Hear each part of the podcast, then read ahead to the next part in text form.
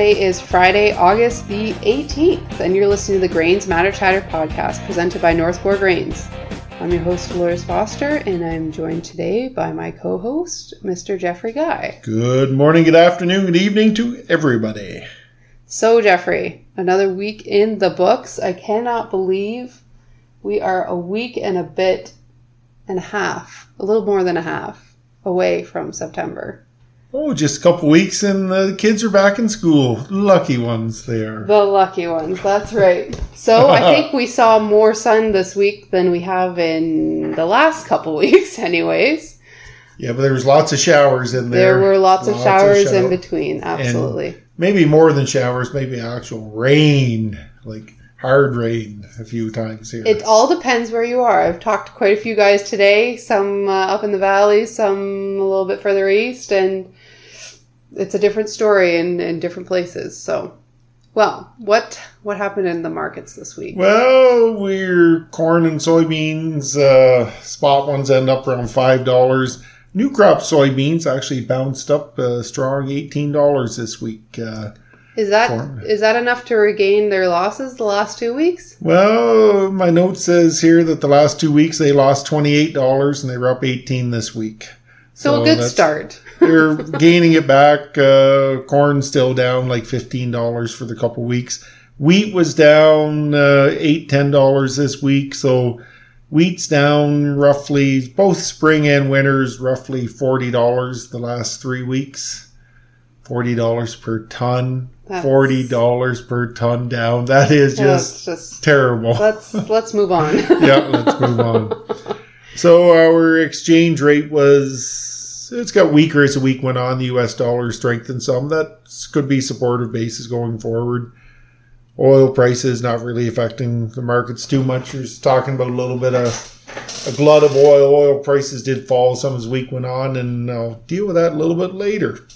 The uh, so the weather markets changed this week in the U.S. They went from rain and cool weather to hot and dry, I think. hot and dry, hot and dry. I would take some of that hot and dry weather, Oh, Jeff. we could use some up here. So the uh, so the forecast next week for actually this weekend and into next week has some uh, 100 degrees Fahrenheit uh, temperatures through the southern corn belt into the main corn belt, and uh, the northern one's not quite so hot, but it's dry and no call of rain, no no like no looking chance for rain. of rain yeah, at all. Till next Wednesday. Then it's going to change supposedly. So. supposedly. So is this supportive for prices or negative for Well, prices? that's why soybeans are up this week. The biggest thing. There are some other good fundamentals in soybeans, but uh, so the hot, dry weather has is the theory is it will put stress on the soybeans that are their soybeans right now are in the pod filling stage, and that's kind of a more important yield building time of growth for soybeans. So the hot, dry weather puts them under stress, and the theory is could hurt yields, so prices go up. There we go. So that's uh, the weather this week has helped that. Soybeans also have uh, soybean oil, vegetable oils in a whole were very strong this week. Worldwide demand on vegetable oil seems to be strong. Maybe supplies are short some places. It has and, been uh, for a couple weeks now. yeah, so vegetable oils and in the U.S. it's also like consumer demand plus biodiesel demand Mhm. for soybean oil there and soybean meal in the short term prices just keep strong in the U.S. There seems to be a good demand for them, even though they might say there's some of the livestock numbers are lower. There's a big demand for soybean meal.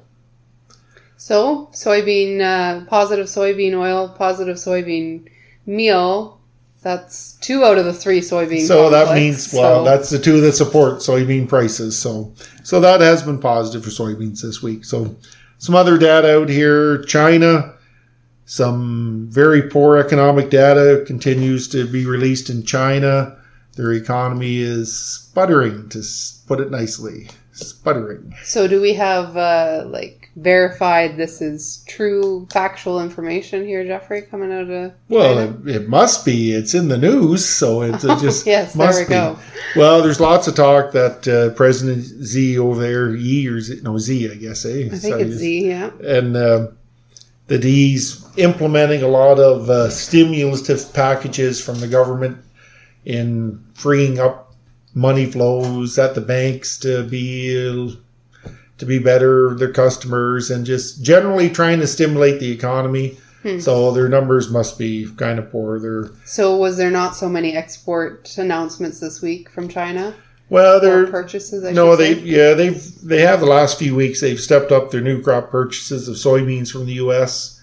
They're still uh, I think the soy I wrote today I read the numbers. This time last year the U.S. had uh, sales of 17 million tons to China for new crop. This year it's only about 10 million tons. And last year that was low from the year before that. Yeah, last year was uh, or a year before. Yeah, 17 and 13 million or something. So it's the numbers are definitely down on that, but they say they're getting more positive because remember last week we talked some about how the Chinese crops supposedly are hurting this year because of too much rain and that didn't really read much about that this week and I almost hate to say I haven't read much about their hog numbers in a while either, but uh, sometimes no news is good news. I guess so. That's enough about that. So we talked about China. What's the other one we always talk about? Russia and Ukraine. Oh, Russia and Ukraine. Let's What's see. the big news out of Russia and Ukraine this week?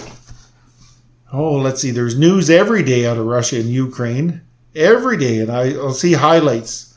It was kind of funny. I was reading some highlights today, and uh, one was Ukraine is just hammering Russia in this area and this area, and then the next highlight was Russia was pushing back in these other areas, and the third highlight was one that I read like earlier, but Ukraine has sunk five Russian naval vessels, and then it says, but cannot really verify this one. So who knows on the on the war front, things just go back and forth. But there was talk there. The first of the week, Ukraine had set up a human humanitarian shipping corridor to bring out wheat and corn to, for some countries that need some cheap stuff to out there to feed the world, feed the world, and. Uh, it's unsure how much of it's going through. Russia has not really said anything whether they would support this corridor or not.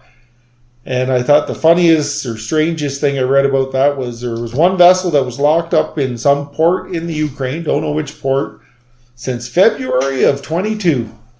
That's So, a long time. Really, since it started. You know, this was in January, so that's February. And uh, it's finally moved Wow. and they were exporting all the time before. I don't know why this one. That's a strange or funny, whatever. It's so Russia, Ukraine. The biggest thing is that the markets don't really respond much to what happens in Russia and Ukraine. Hmm. Feel like I wrote about many things this week in the blog, and the markets didn't really respond because remember I said earlier, wheat prices were down another ten dollars this week, and how much did they say for three weeks? How much? 28? Forty dollars. Oh, sorry, wheat. Wheat forty dollars down. So, uh, let's switch to something a little more positive. Is corn prices more positive? Corn was up a little bit this week, but however, on Tuesday they did hit a new harvest low for this year on the Chicago. So we're up Trade. from the harvest low, We're right? up from That's the harvest low. positive. That's the positive, you know. and they re- really rallied higher because of the weather pattern. Even though soybeans gained more prices, corn was able to get off the harvest low. Uh, the trend still is down.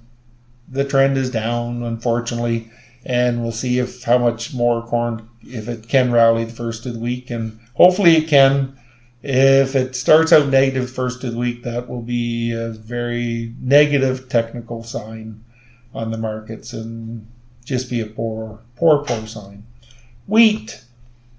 Nothing really new in the wheat market. Uh, harvest continuing in the States for winter wheat. Oh, spring wheat too, but spring wheat, their crop conditions were remaining steady, but they were poor.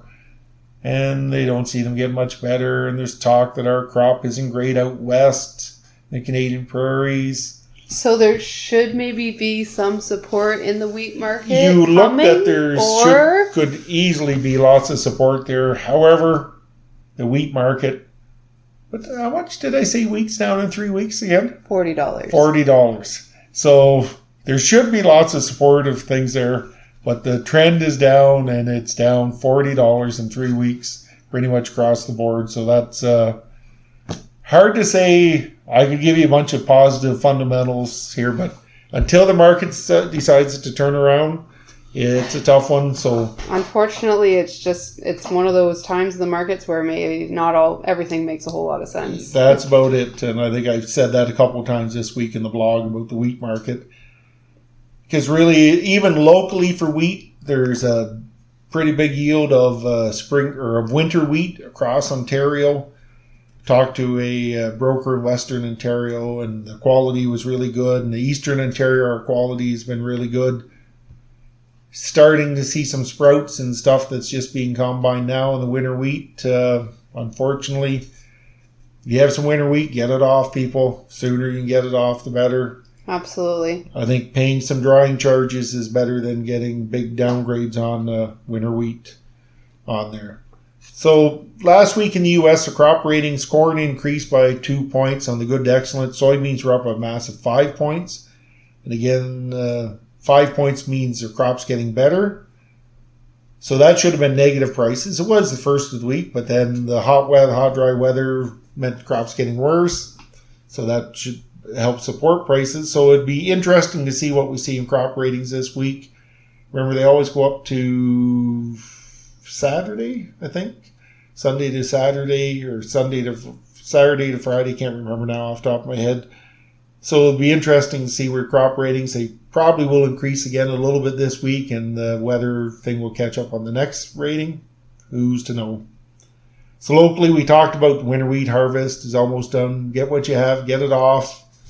You know, Spring wheat is uh, underway. underway, and it's just waiting again, like we said last week, waiting for good weather for spring wheat. Yeah. And though we did get what was the lowest moisture we got in on spring wheat this week? Uh, I think Fourteen two. I heard one load. 14, it was more like 14.6 maybe. Fourteen six. Yeah. And the highest was who have anything 19 and a half or I think I've had some over 20% for spring wheat. and really we don't want it over 20% people. No, we Try don't. to get it down to that. So there is still some uh, markets for old crop corn and soybeans and you know wheat that's being harvested. It's getting hard to market the to get a good price for wheat that's being harvested right now. If anybody wants to move it off farm, whatever the uh, or any direct ship customers, of course we're take wheat in no problem. Uh, so again, there is markets for old crop and corn and soybeans. Uh, give us a call anytime. And good luck everybody in the harvest here and keep uh, in the wheat harvest. Keep things going. Be safe, and hopefully we'll next week we'll get a hot, dry week here, and that spring wheat harvest will just fly. Yep, we'll get a pile of uh, wheat in. That's the goal. That's the goal. Well, Or actually, we won't even make a pile. We'll put it in the bin. So there we go. Keep keep the big Kahuna happy. That's right. Thanks for tuning in. I hope everyone has a good weekend. Hopefully, some folks get a chance to get off to the fair. Fair season has started. And uh, we'll talk to you next week. Bye for now.